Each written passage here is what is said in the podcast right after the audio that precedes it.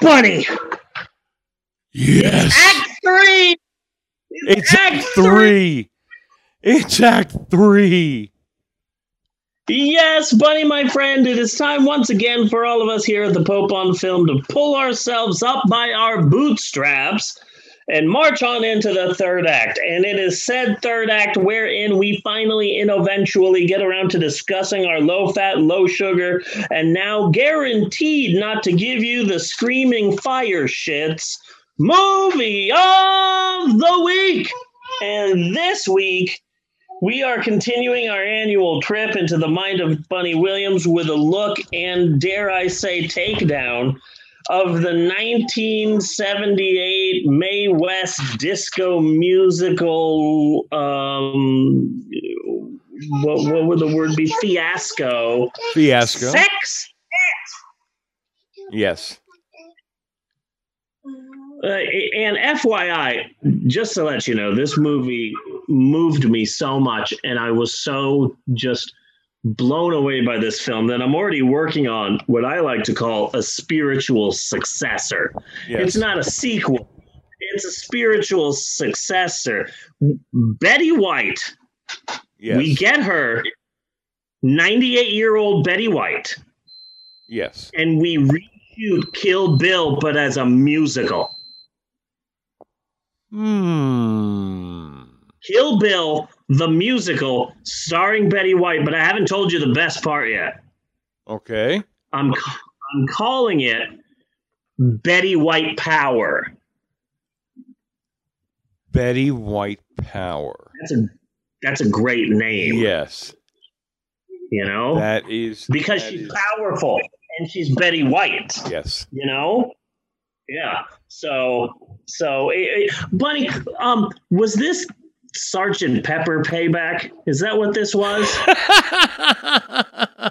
Was this just like it your was, way of getting back at me, or it was okay, something we just needed to do for the range of the Mae West experience? Okay, that's understandable. So let me start off. Let me start off with the two questions that I've been trying to lead every movie during our celebration of Bunny Williams for this your birthday month. The two questions I've been trying to start each discussion with. Number one, why this film, Bunny?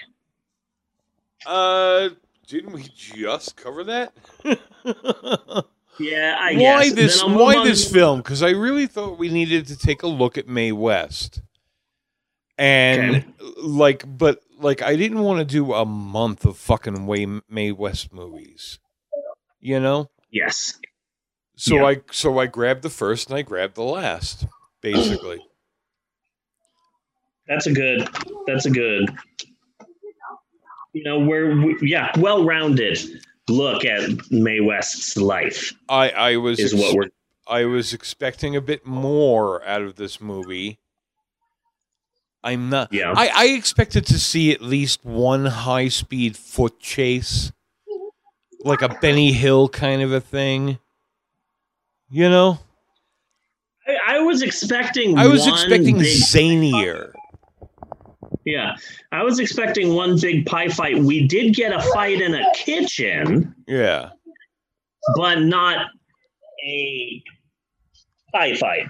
Yeah. So, about that. Your thoughts on this film, buddy? Your preliminary, fresh out the gates thoughts. Well, this is a weird... This is almost... It's similar to Uptown Saturday Night, except I've never seen this movie before. But I was about the same age when this movie came out. Okay, like 76 or something like that? Yeah.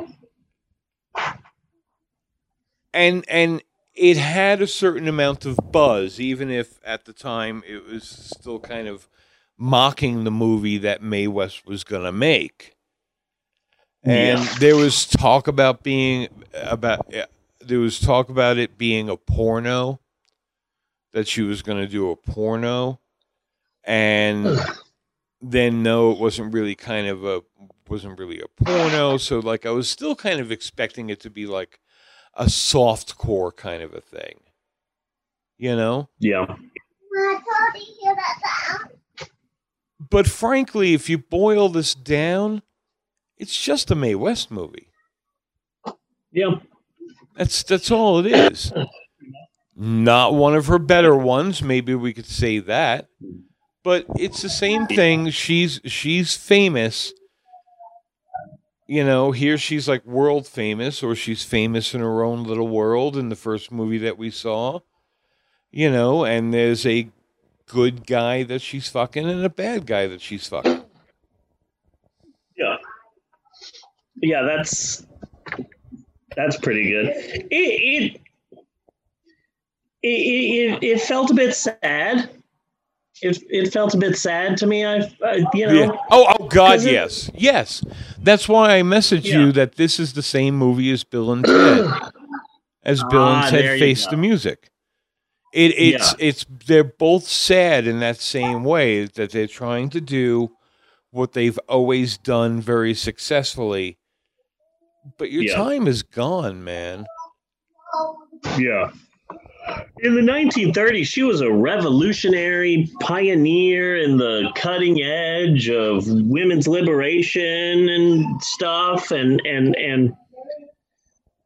she's 84 years old in this film. And it's just kind of sad. Yeah. There's versions of this story that are everywhere, and different actors say different versions of this story.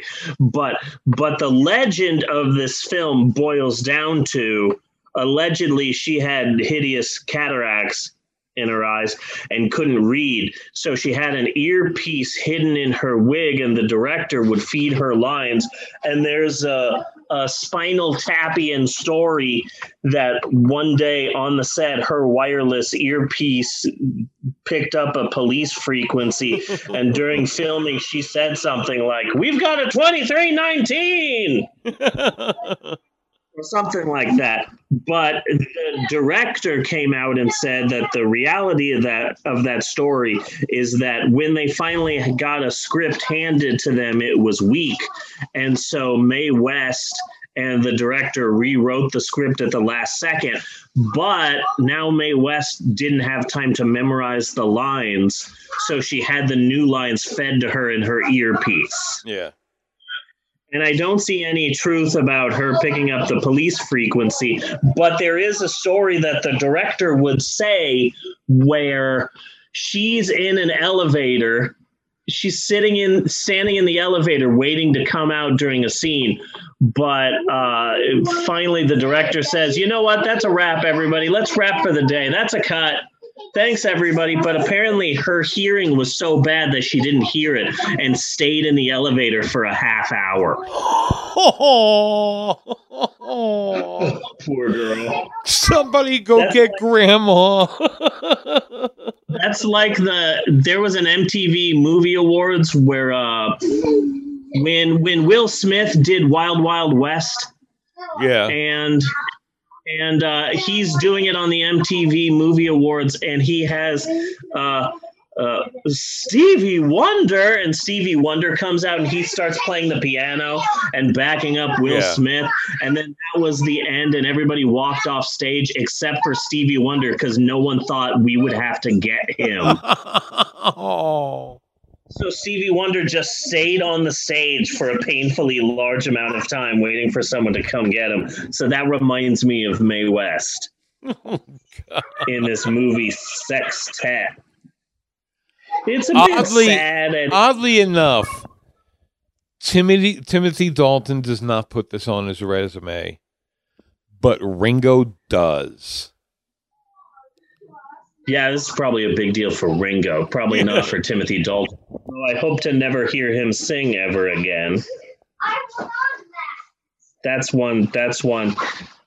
Hopefully, I'll never have to hear Timothy Dalton sing another word ever. I imagine this would. And I feel greatly, greatly disappointed that Mae West's memoirs fit on one cassette tape? One tape. Just one single tape. Yeah, that's weird.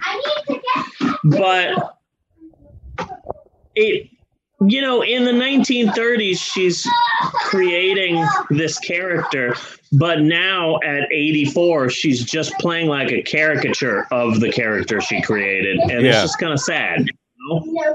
It's just kind of sad. It's a big mess. It's a fiasco is what you would call it. It's got a 3 out of 10 on IMDb and a very low 18% on Rotten Tomatoes. And this film is regularly appears on people's worst movie of all time list. I mean, it was bland. Like, it wasn't funny. It was trying to be. Yep. And it was just bland. Okay, so here's the hard part, Bunny. Why don't you help us out with the plot of this movie? Because there is very, very little. Mae West is famous. She's like worldwide famous. But Maud, or what the hell was her name in this movie? Doesn't matter. Something it's a fucking Mae West movie. Yeah. And she is getting married to Timothy Dalton, a extremely young Timothy Dalton. He had to be in his like early fucking 20s. Yeah. You know. And he is British royalty of some sort. And they're getting married. At the same hotel, you're having a United Nations meeting? I don't know what exactly. I shouldn't have watched. I recently. Yes. Don't eat anymore, okay? Don't eat anymore. That is mine, okay? Okay, and guys, please be quiet. I'm trying to do this. Trying to hear Bunny. Sorry, continue. I had just recently. One of my hard drives crashed. But I had just recently got and lost Under the Rainbow, which I watched just the night before this. So it's a little difficult to kind of sort them out, but really kind of similar. Tony Curtis was a Russian, which was totally convincing. And he was going to do something bad, but I don't know what. And it was kind of like a little UN meeting up in one of the hotel rooms. Yeah. And somehow that made Mae West's memoirs on one cassette tape. Very important. Okay.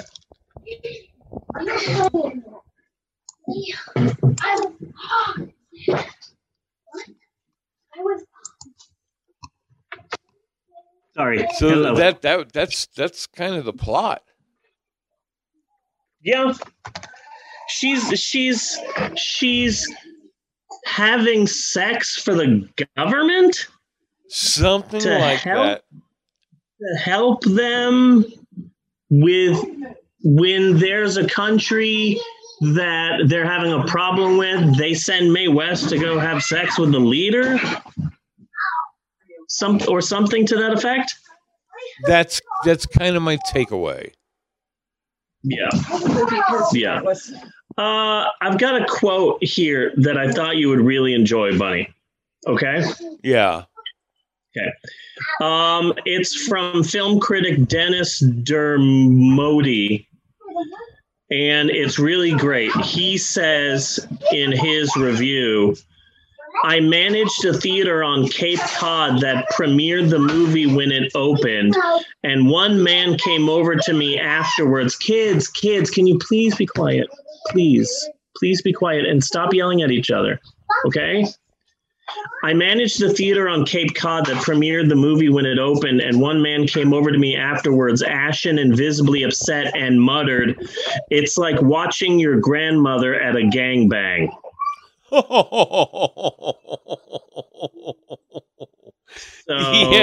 Yeah, kind of. That's pretty good. So apparently back in the day, Mae West would write, produce, direct, and star in her own plays and scandalous plays. And that's how she made a name for herself with these plays. And so this movie is based on the last one she did on Broadway in 1961. I don't know why it took, well, like almost 2 decades to turn it into a movie. Yeah. I bet the movie would have been a lot better quality if they filmed it around 1961. Yeah. Because she probably would have been she would have been a lot younger and probably would have been able to dance. So I will say, because I try to be positive about every bomb that we see, I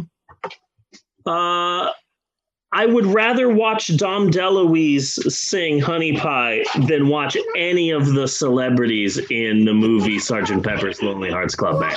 Okay. So that's a positive. Fair enough. Yes. Yeah. And Timothy Dalton. There's just not much to say here. George Hamilton's the only one who looked like he was having any fucking fun. Timothy Dalton did his best. I kind of enjoyed. It needs more Ringo. It did. It needed more Ringo. It needed much more Ringo. I kind of enjoyed it when Timothy Dalton would be doing an interview and he wasn't aware that he was coming off as gay. Like I thought that was kind of. Thought that was kind of cute, but the film cost upwards of $8 million to make, and it made $50,000 at the box office. This movie made roughly a Delgo of money at the box office, so hooray for that. But it was nice seeing Dom DeLuise. I haven't seen Dom DeLuise for a while, you know? Yeah. He's be doing his best, and Dom DeLuise seemed to be having a bit of fun. Have you ever seen his brother? You know who his brother is? No. His brother is Sub DeLuise. Sub DeLuise. He's the brother of Dom DeLuise. You know, two sides of the same coin. I found a weird story about this movie, I think on IMDb. I'm not sure where. But apparently Rhino Home Video released this on DVD, and they somehow fucked up, and the DVD quality was worse than the VHS quality. Wow, okay. And people were like really pissed off at Rhino Home Video Presents Sextette, because apparently it's like full of shit, but I don't know.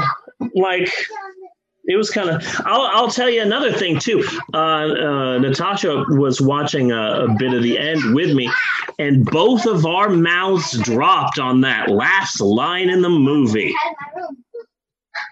Which last? I kind of remember it being pretty classic, but what was it? You've saved everyone. You're like Paul Revere.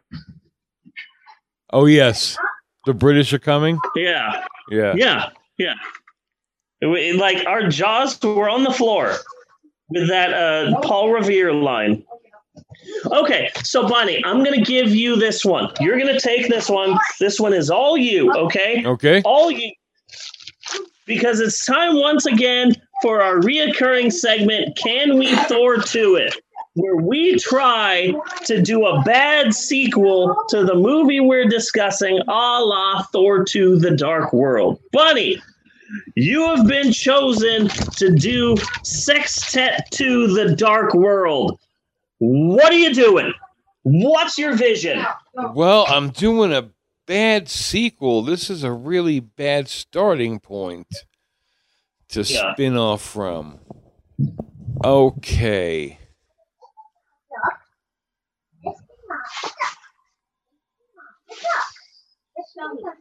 Okay. The Bay City Rollers have to resurrect Mae West.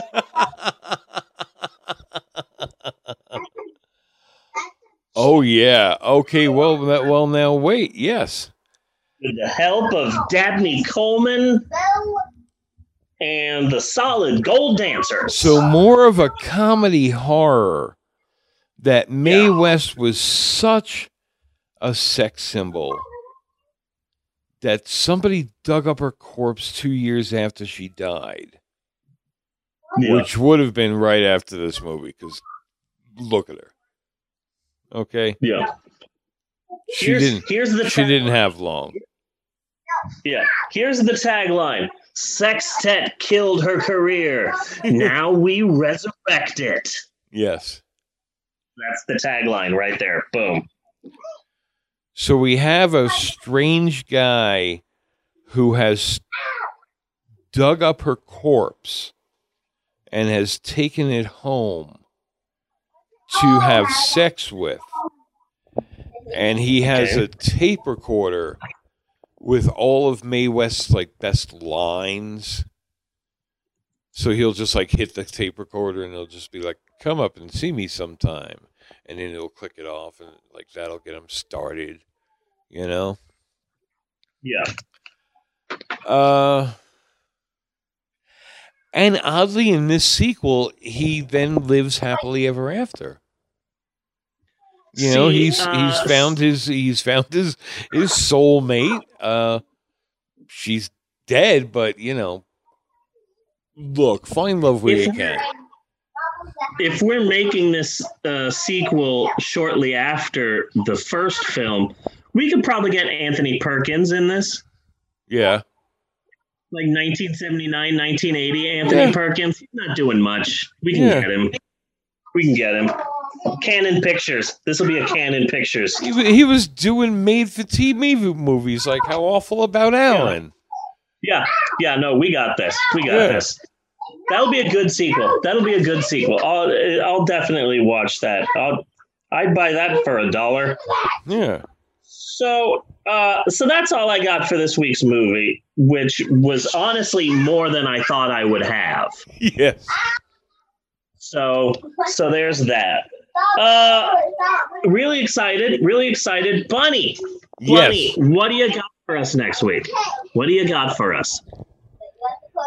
Next week, it's time to play a game of racist or not. Okay. And this is 1969's Peter Sellers comedy, The Party. Oh, Jesus fucking Christ. Are you serious? Okay. My dad fucking loved this movie. Yeah. And he had it on beta, and it was like one of a handful of movies that you could get my dad to sit down and watch. He loved that movie. So you are familiar with this movie? What? Does he not say a word in the film? Is that? Am I right in thinking that, or is that a different movie? He's Indian. Yeah. Okay. He's Indian, and that's where it's like this is really kind of you're doing Indian face is what you're doing. Yeah, he's doing brown face, and let's make an Indian guy look stupid in a movie. You know? Yeah. Yeah. But it's also funny as hell.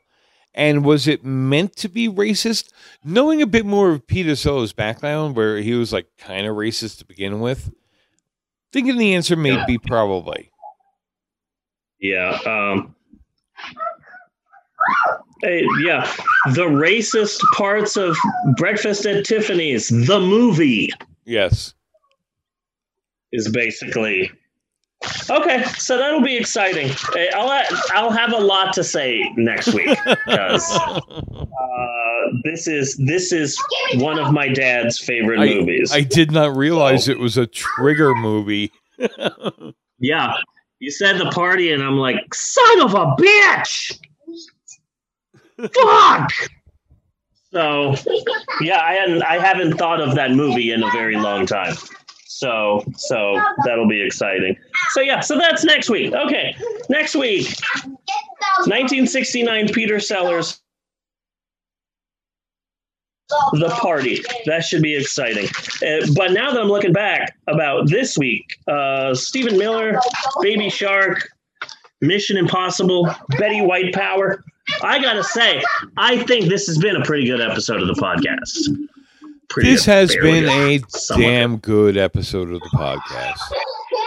Okay. I felt the same way, but I didn't want to, step on your toes. You're the person who makes that distinction, not me. But yes, I agree. I concur with your assessment, good sir. So until next week, I am Bunny Williams. And I am Reverend Steve, and on behalf of Maxwell and Eleanor and everybody else in the house, I just want to say thanks for listening, and we will see you next week, you godless heathens. And you do truffles and poopy tits. And wiggle on top. And you papers. And ice cream. Do do do do do do do do do do do do do. Cut and print.